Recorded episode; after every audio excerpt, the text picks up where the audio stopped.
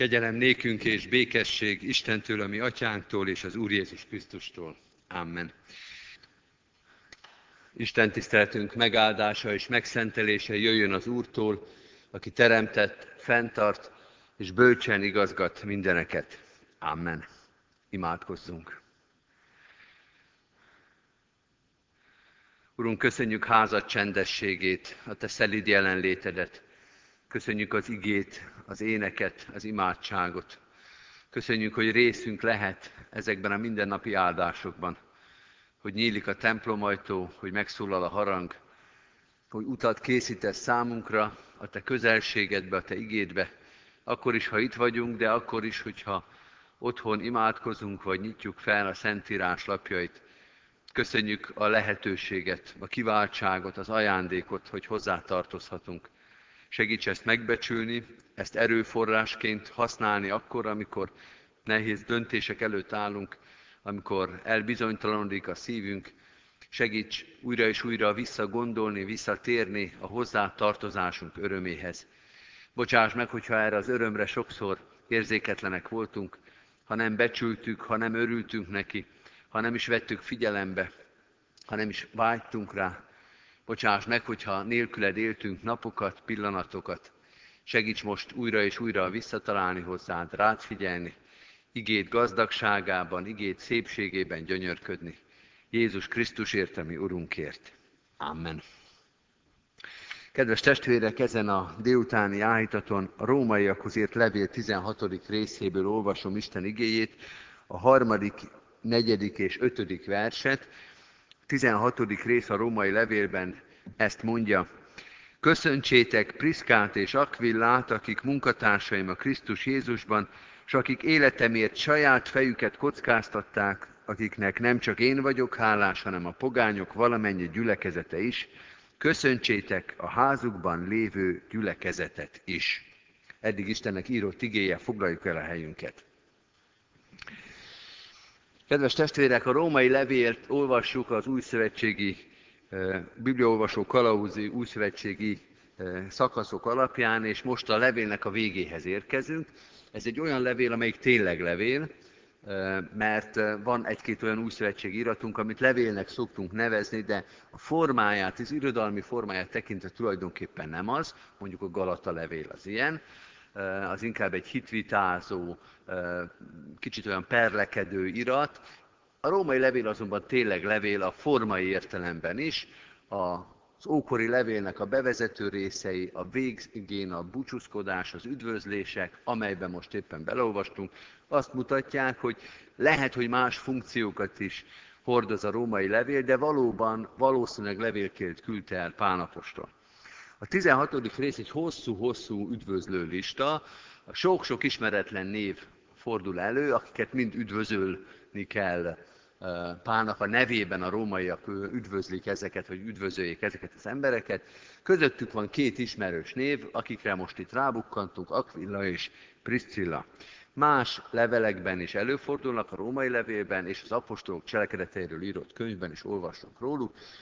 Nem sokat tudunk róluk, de azért egy-két információ van erről a két emberről, erről a házaspárról. Egy pontuszi származású zsidó házaspár, legalábbis Akvilláról ezt tudjuk, és valószínűleg a felesége is ugyanebben a származásban élt.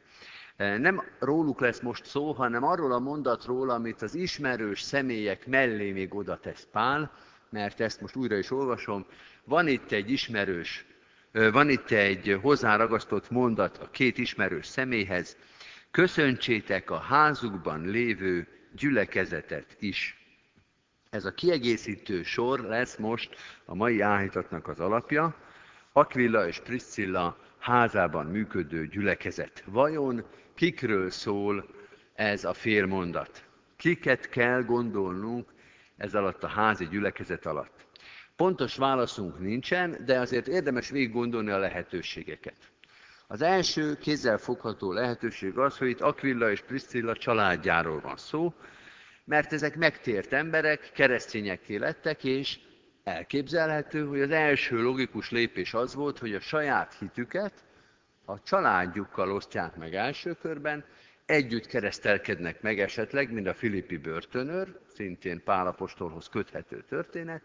Tehát, hogy a gyermekek, esetleg unokák, a házukban lakó rokonok, és a tulajdonképpen egy kicsit a családhoz tartozó szolgáknak és személyzetnek a gyülekezete ez, hogy egy keresztény embernek a házában a család, a hozzátartozók is keresztények, és gyülekezetet alkotnak.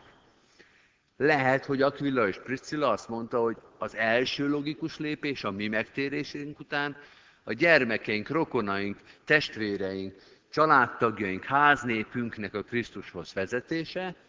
Talán még olyat is mondtak, hogy addig ne is menjünk másokhoz, amíg a sajátunkat meg nem szólítottuk. Mert kedves testvérek, azért valljuk meg őszintén, néha könnyebb a távoliakat megszólítani, mert a közeliekkel néha elég sok a gond. Meg ott vannak mindig velünk. Lehet, hogy arról van szó, hogy Akvilla és Priscilla a családjával, a származási és a leszármazotti családjával együtt keresztény gyülekezetet alkot, nem keresztény házaspárról, hanem keresztény családról van szó, keresztény háznépről.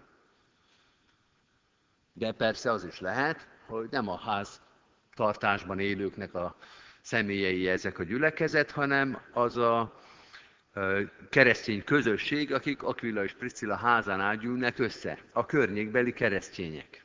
Házi bibliaóra van Akvillánál és Priscillánál.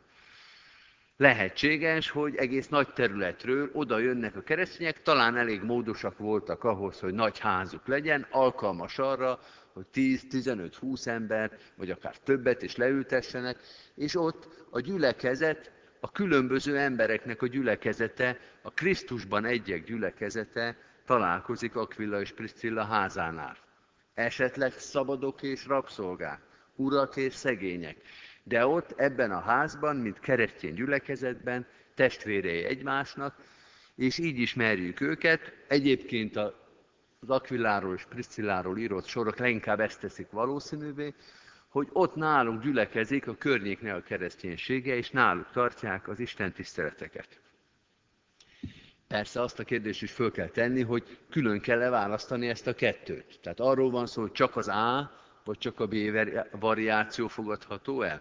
Hogy vagy csak a saját családja, gyermeke, unokája, szolgája, vagy csak a környező keresztényeknek a gyülekezete? Miért ne gondolhatnánk, hogy a kettő együtt? Hogy a család, a háznép, a gyermekek, a szolgák, az ismerősök, és a keresztény közösség a városban, azok a keresztények, akik olyan távolságban vannak, hogy onnan még el lehet menni Akvillához és Priscillához.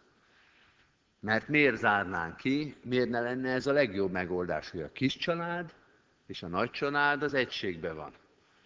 Hogy a gyermekek, unokák és szolgák, és a környező keresztények, ezek itt az Isten tiszteleten, a Biblián, egy köz, a Bibliaórán egy közösséget alkotnak, gyülekezetként vannak jelen. És amikor Pál apostol, vagy a leveleiben, vagy az apostolok cselekedetében olvasunk erről, hogy a Akvilla és Priscilla házánál gyülekezet van, akkor részben a vér szerinti rokonait, részben pedig a környező keresztényeket érti alatta a Szentírás. Akármelyik variációt választjuk is, egész pontos és megkérdőjelezhetetlen válaszok nincs, de akármelyiket is választjuk, azt látjuk, hogy Akvilla és Priscilla egy hozzáállást, egy attitűdöt mutat itt be.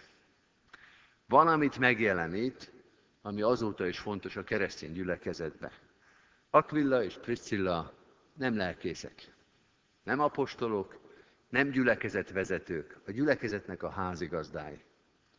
Olyan emberek, akiknek módjuk, lehetőségük van arra, és indítatásuk van arra, hogy a gyülekezet alkalmait, alkalmait mindegy, hogy kikből áll a gyülekezet, a saját házukban rendezzék meg. Egyrészt azt lehet mondani, hogy ez érthető, hiszen olyan korban vagyunk, ahol még nincs a keresztény egyháznak infrastruktúrája, nincsen templom, nincsen imaház. Hát persze van templom, de azok mint pogány templomok, akár Rómában, akár Efézusban, vagy bárhol, ahol ezek az emberek megfordultak, de csak magánházaknál tudnak összejönni, esetleg a szabad ég alatt, esetleg valamilyen elhagyott helyen, de hát az a kézenfekvő, hogy valahol, akinél a lehető legnagyobb szobát találják, ott egy Isten tiszteletet tartanak. Tehát egyrészt nem kell meglepődni, hogy egy-egy háznál vannak a gyülekezeti alkalmak. Másrészt azt lehet mondani, hogy egész biztos volt akkor is olyan keresztény, aki egy olyan korban, amikor nincsen templom, nincsen imaház, nincsen infrastruktúra, mégse hívja magához a többieket. És nem csak azért, mert neki a háza kicsi, vagy sokan laknak, vagy technikailag nem alkalmas. Valahogy nem is jut az eszébe. Nem jut el odáig. Nem érzi a sajátjának ezt a feladatot, hogy ő legyen a gyülekezetnek a házigazdája. Akvila és Priscilla ezt érezte. Ők részben erről váltak híressé. Hogy ők biztosítják az Isten tiszteletnek, a gyülekezetnek az infrastruktúrát, a helyet, náluk van a gyülekezet. Akvila és Priscilla azt mondta, nálunk a gyülekezet, nálunk az egyház otthon van. Nincs különbség, és főleg nincs ellentét az otthonunk, a nappalink, a lakásunk és a gyülekezet között. Kedves testvérek, olyan gyülekezetben élünk, ahol ez a fajta viszonyulás, ez régóta megvan ebben a gyülekezetben is. Minden vasárnap hirdetjük házi bibliaóra Széchenyi városba, házi bibliaóra Petőfi városba, házi bibliaóra Rendőrfaluba. Tehát újra és újra emberek nyitják meg az otthonukat egy-egy bibliai alkalom, egy gyülekezeti alkalom előtt, mert hozzátartozik, megmaradt abban a korban is ez a fajta befogadás, amikor viszont már van a gyülekezet, meg temploma, meg imaháza, meg épülete, meg kisterem, nagyterem, ilyen-olyan, amolyan infrastruktúra, és mégis a gyülekezeti alkalmaknak egy része most is magánházakban és családoknál van. Nemrég jártam egy házi bibliaórába itt Kecskeméten, ahol kiderült, hogy az egyedülálló néni azért vett, nem tudom, öt-hat széket az Oceanbe, mert hogy házi bibliaóra van nála évente kétszer mondjuk. Saját magának az ember már nem vesz öt széket, egyet se. Nyilván van már, amire leüljön. De azért az évi két alkalomért, amikor rákerül a sor, azért ő átalakítja a lakását. Új bútorokat vesz, mert ő most befogadja a gyülekezetet, és hát nyilván a testvéreket le kell ültetni. Az, amit Akvila és Priscilla itt megmutat, az egy viszonyulás. Egy viszonyulás a gyülekezethez, amikor azt mondja, nálam a gyülekezet otthon van, otthonra talál. Lehet, hogy ez csak öt ember, de akkor is ők most nem a barátaim, nem a családtagjaim, nem a gyerekeim, hanem az Istennek a házanépe, akik az én otthonomba gyűlnek össze. Régi történet ez, de a kérdés most is él, és mai a kérdés, hogy nálunk vajon otthon van-e a gyülekezet. És ez nem csak a házi bibliaóráról szól, mert persze nincs annyi házi bibliaórára szükség, mint a hány gyülekezeti tag van és család. Hanem inkább az, hogy ugyanaz-e a világ az otthoni életünkben és a gyülekezetünkben. Hogy ugyanarról szól-e az életünk otthon, meg a gyülekezetben, mert ez csak így működik. Akkor válik egyáltalán érthetővé a gyülekezetnek a befogadása, amikor a gyülekezetnek az életünkben nem kell egy határt átlépni, illetve mi sem lépünk egy határt át, nem kilépünk az életünkből és megyünk a gyülekezetünkbe, hanem a gyülekezeti, az életünk az ugyanaz otthon is, meg ugyanaz a gyülekezetben is. Egyszer mesélte egy fiatal asszony, hogy amikor ő konfirmált, akkor ugye nyolcadikas volt, és eljött hozzájuk az iskolából a tanár családot látogatni. Ez még a hetvenes, nyolcvanas években volt, és jött az államiskolából a tanár, és a szülei gyorsan az igés lapokat leszették a falról, mert ugye jó református családként azért volt egy-két szép ige a falon, de amikor jött az osztályfőnök, akkor gyorsan leszedegették, hogy nehogy baj legyen belőle. Hát megértjük persze, mert mindent meg lehet érteni, de hogy szegény asszony azért mesélte, hogy ő akkor készült a konfirmációra, és ez volt a, a nagy indítatás, hogy a szüleik azt mondták, hogy azért legyünk okosak, persze te csak konfirmáljad, de amikor jön az osztályfőnök, akkor levesszük az igés lapokat a falról. Nagy csalódás volt ez számára, nagy megbotránkozás. Persze biztos nehéz volt, de a római keresztényeknek se volt egyszerű. Soha nem egyszerű azt mondani, hogy ami itt van, az van a gyülekezetben is, és ami a gyülekezetben van, az van otthon is. És nem vesszük le senkinek a kedvére az igés lapokat a falról, hanem ha hozzánk jön valaki, mindegy, hogy kicsoda, akkor mi keresztényként mutatkozunk be, akkor is, hogyha ez hátratétellel jár. Akvila és Priscilla valami ilyesmit tett. Nem vették le az igét a falról, hanem azt mondták, hogy minket erről lehet megismerni. És ez a lehetőségünk nekünk is. Hogy akármilyen szolgálatot is vállalunk a gyülekezetbe, akárhogy is történik az életünk, mi azt érezzük, hogy ami otthon van, meg ami itt van, az ugyanaz az élet. Nem kell közben sem határt átlépni, sem átöltözni, sem átmaszkírozni magunkat, mert ugyanazt az életet éljük, otthon is, a munkahelyünkön is, a barátaink között is, a szabadidőben, a munkában, az Isten tiszteletkor, mindenkor. Amen. Hajtsuk meg a fejünket és imádkozzunk.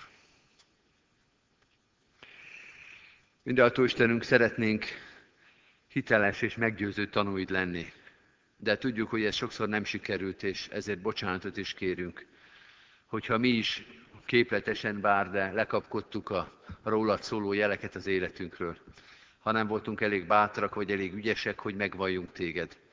Ha úgy éreztük, hogy különböző helyzetekben különbözőképpen kell viselkednünk. Bocsáss meg ezt az ügyetlenséget, vagy gyávaságot, vagy bizonytalanságot.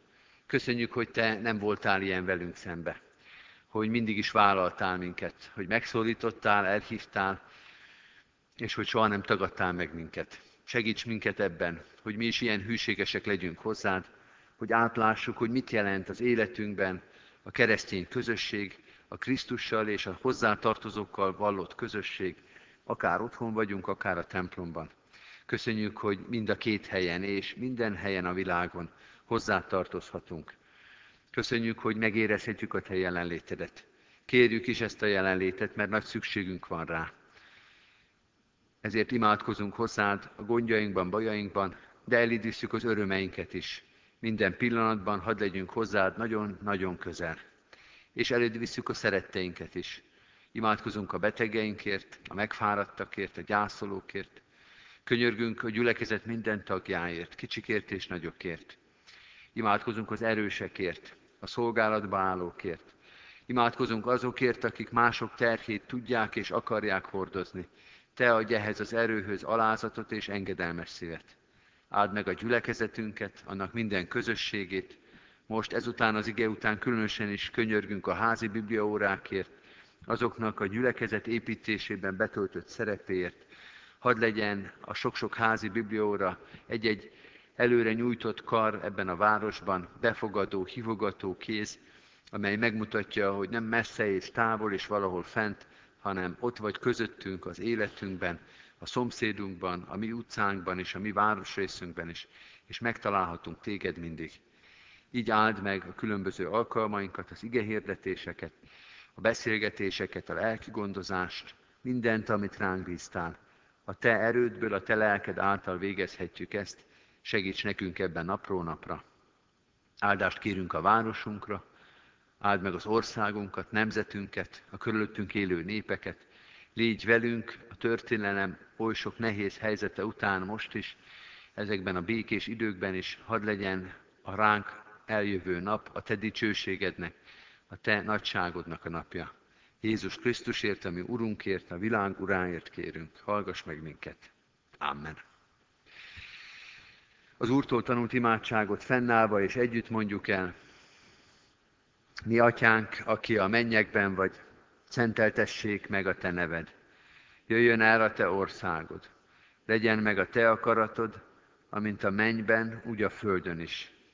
Mindennapi kenyerünket add meg nékünk ma, és bocsásd meg vétkeinket, miképpen mi is megbocsátunk az ellenünk vétkezőknek.